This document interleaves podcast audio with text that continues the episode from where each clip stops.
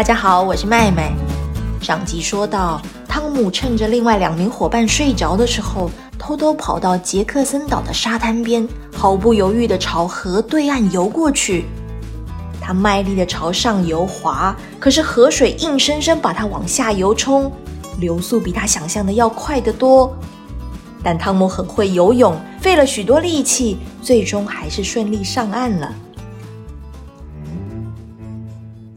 汤姆全身湿哒哒的，飞也似的奔跑，转眼间就回到姨妈家的后院。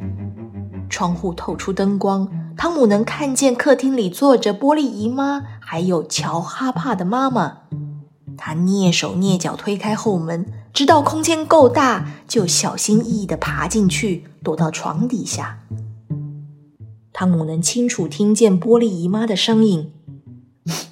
他不坏，心地很善良，只不过有点调皮。乔哈帕的妈妈说：“我家的乔也是啊，想到揍他那件事，我就难过。明明是鲜奶油坏了，我自己扔掉的。这下好，我永远永远也见不到我亲爱的乔了。”两位太太伤心的泣不成声。汤姆听了，眼泪也流下来。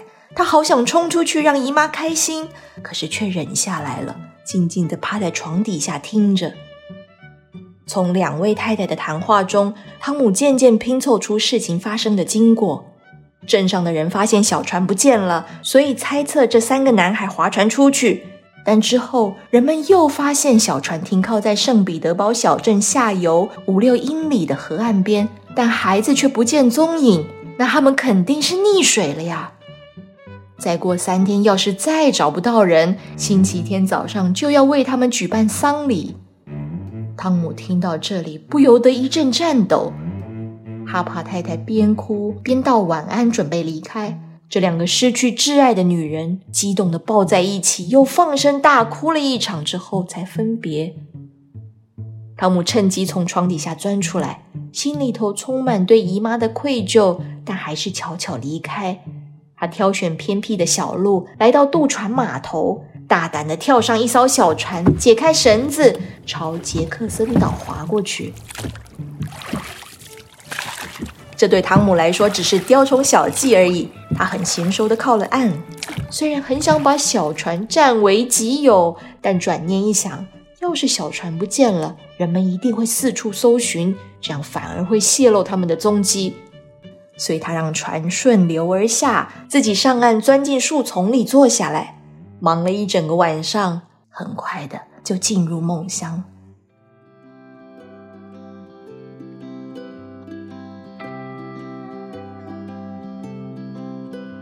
直到太阳晒屁股了，汤姆才醒来。耀眼的阳光洒在宽阔的河面上，反射波光潋滟，似乎在向他招手。汤姆往河里一跳，舒舒服服地游了个沉泳之后，才回到海盗们的营地。只听见乔说：“汤姆最守信用了啦，他写说会回来，就一定会回来，不会抛弃我们。只是不知道他去哪里了。反正这些宝贝是会归我们吧？不确定了，哈克。”汤姆的字条是写说，吃早餐的时候，如果他还没回来，这些东西才归我们。我回来啦！汤姆中气十足的大喊一声，走回营地。海盗们大口吃着丰盛的火腿加鲜鱼早餐，一边听汤姆加油添醋的讲述他回家的经过。在汤姆的故事里，三个男孩成了镇上的英雄。早饭之后，他们开开心心的跑去打水仗，有时候一起钻进水里比赛谁憋气憋得更久，然后猛地跳出水面喷水，像金鱼一样。等到玩的精疲力尽了，他们就跑到岸上，往沙滩上一躺，再用沙子盖住自己。过没多久，又冲进水里，再打一次水仗。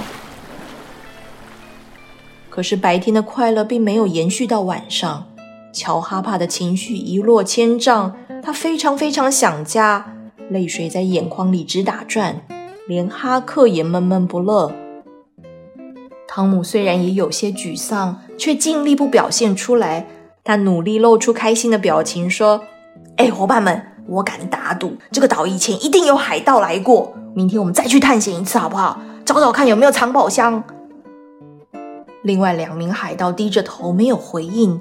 乔坐在地上，用树枝来来回回拨弄沙子，愁眉苦脸地说：“我不玩了啦，我要回家。这里实在是太寂寞了。还有乔，你不要这样嘛，一定都会好起来的。在这里钓鱼、游泳不是很快乐吗？” 我不喜欢钓鱼，我我不喜欢游泳，我只想回家。哼，爱哭鬼！想找妈妈就去呀，谁稀罕呢？哈克，我们两个留在这里好不好？哈克有些犹豫的说：“我是都可以啦。”乔站起来开始收拾东西。我再也不要跟你说话了。汤姆虽然嘴里说着不在意，心里却很不是滋味。他看见哈克一副就想跟着乔一起离开的模样，不得已。汤姆只好把藏在他心中的秘密——一个王牌计划说出来。乔，你先等一下啦，我是跟你们说。乔和哈克起先闷闷不乐的听着，直到听完整个计划，竟然欢天喜地的跳了起来。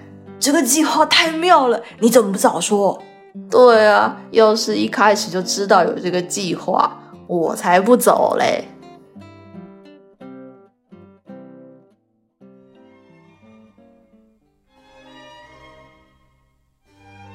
这天夜里，空气特别闷热，让人感觉窒息。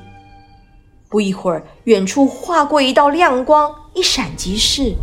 不久之后，一道触目惊心的闪光，瞬间把黑夜变成白昼。森林里的枝叶似乎也被吓得瑟瑟发抖。低沉的雷声在远处响起，一阵强风刮得树叶沙沙作响。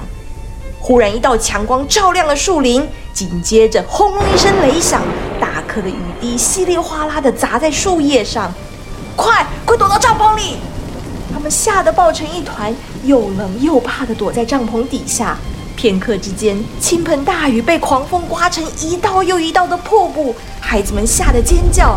可是风声、雷声比他们的呼喊声更大。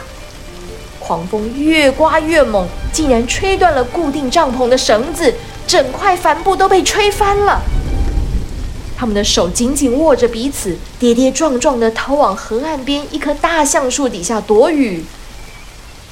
狂风暴雨之中，闪电照亮了大地，乍隐乍现。被风吹弯的树木，翻腾的河流和对岸高耸的悬崖峭壁。暴风雨似乎能在顷刻之间就把小岛撕成碎片。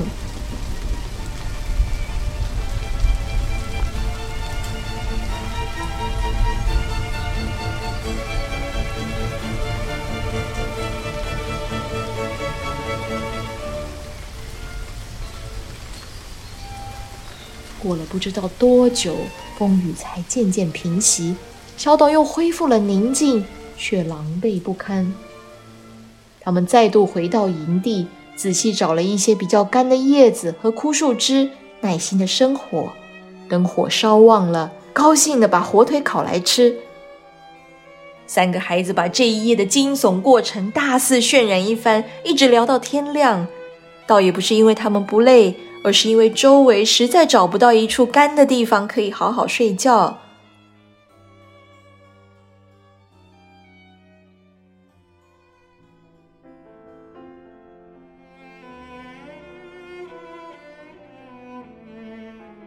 到了周日，悲伤的气氛笼罩着圣彼得堡小镇，镇里的人心情都很沉重，聚集在教堂里，不停的叹气。谁也不记得这个小小的教堂有什么时候像今天这样座无虚席。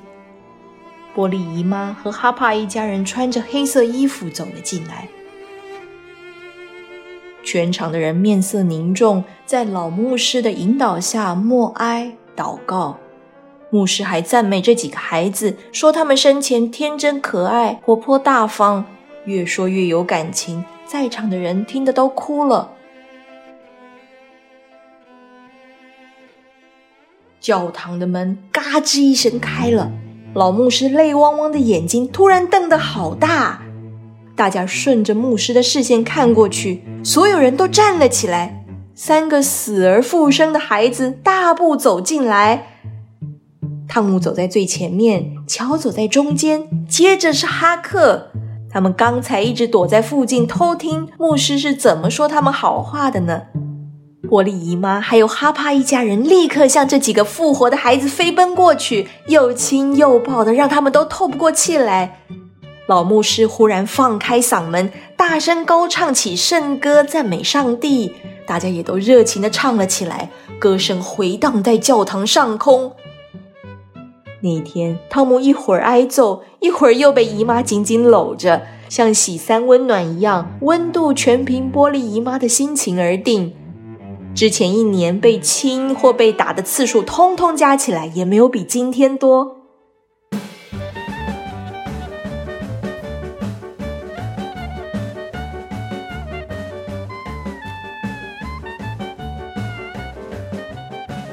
亲爱的听众，暗黑风暴汤姆索亚虽然暂时结束了他的海盗生活，但是精彩的冒险故事还持续着。还记得汤姆无意间撞见一桩杀人命案吗？案子即将开庭审理，无辜的莫夫波特是不是会背着黑锅接受惩罚呢？下一集的故事告诉你。祝你有个愉快的一天，拜拜。